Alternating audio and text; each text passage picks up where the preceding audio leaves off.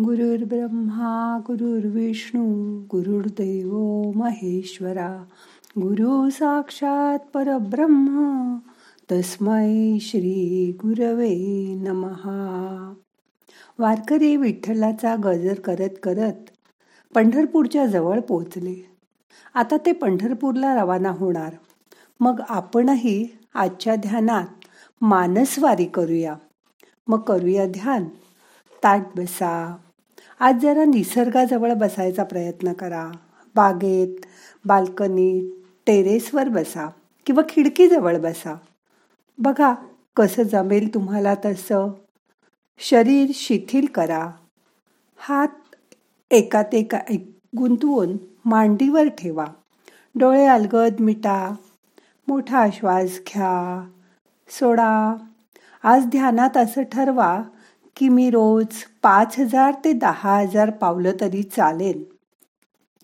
कारण अमेरिकेच्या राष्ट्रीय आरोग्य संस्था आणि रोग नियंत्रण प्रतिबंधक केंद्राच्या शास्त्रज्ञांनी जवळपास पाच हजार स्त्री पुरुषांच्या माहितीचे विश्लेषण करून त्यांना असं आढळलं की रोज आठ हजार पावले चालल्यास कर्करोग मधुमेह आणि हृदयविकारासारख्या आजारांमुळे येणाऱ्या मृत्यूचा धोका पन्नास टक्के कमी होतो.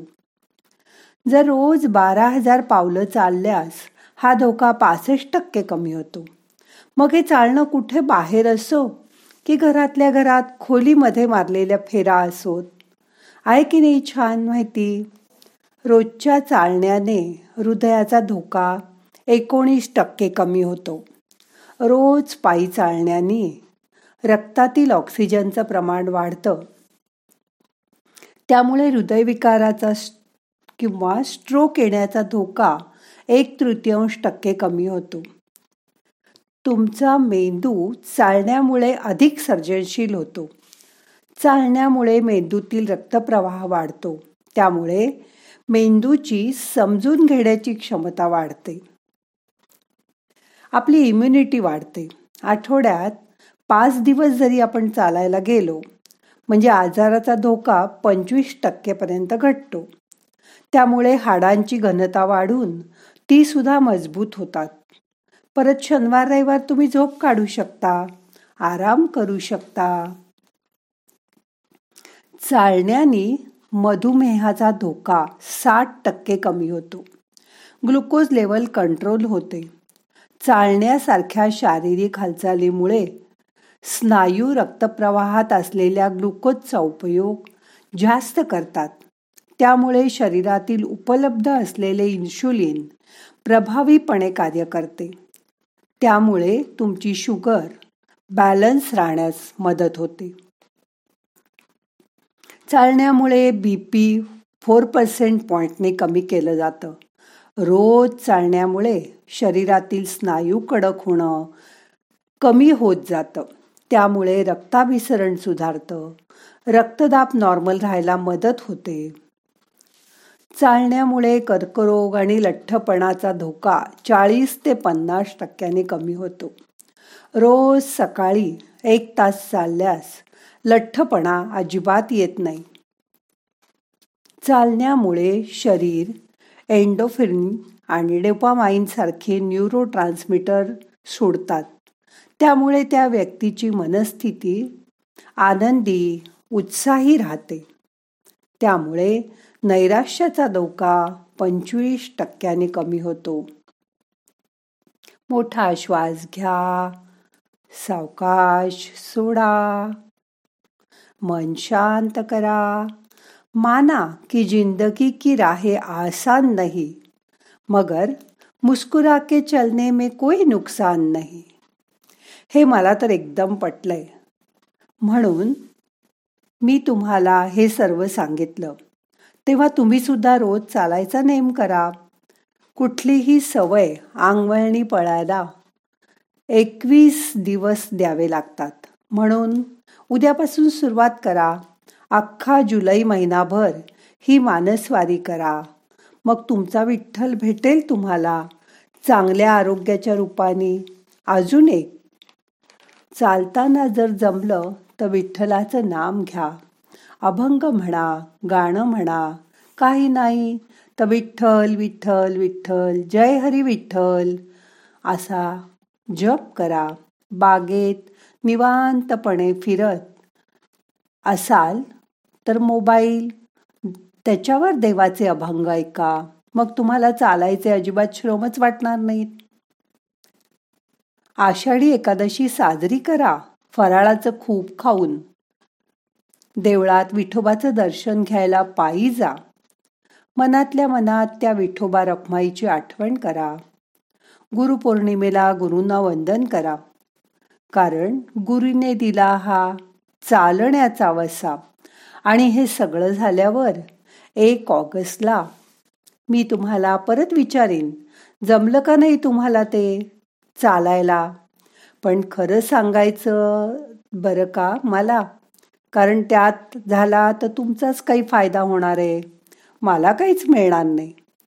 मिळाले तर फक्त तुमचे आशीर्वाद तुमचा दुआ. एवढंच मला खूप आहे. दोन मिनटं आता शांत बसा आणि विचार करा की वरील सगळं कसं अंमलात आणता येईल. त्याचा विचार केल्यावर मग आपल्याला एक छानसा अभंग ऐकायचा आहे.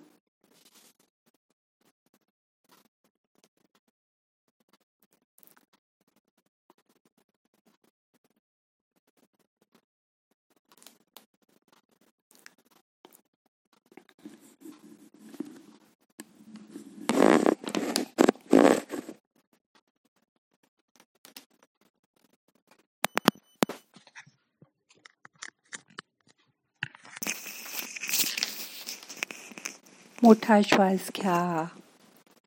सावकाश सोडा.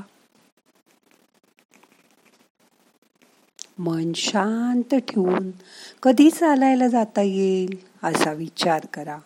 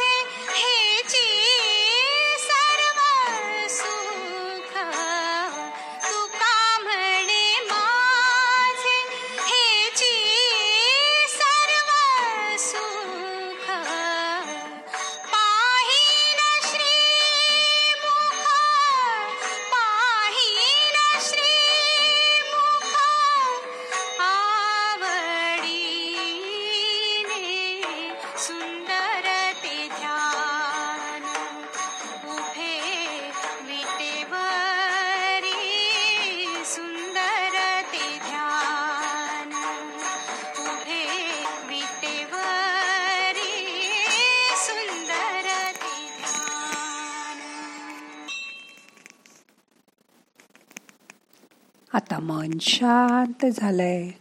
चालायचा निश्चय कसा अंमलात आणता येईल?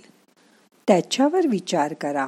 आणि रोज उद्यापासून चालायचा निश्चय पक्का करा. आता तुमचे दोन्ही हात सोडा. हाताची ध्यान मुद्रा करा. एक मिनिटभर हात मांडीवर ठेवा. मन शांत करा.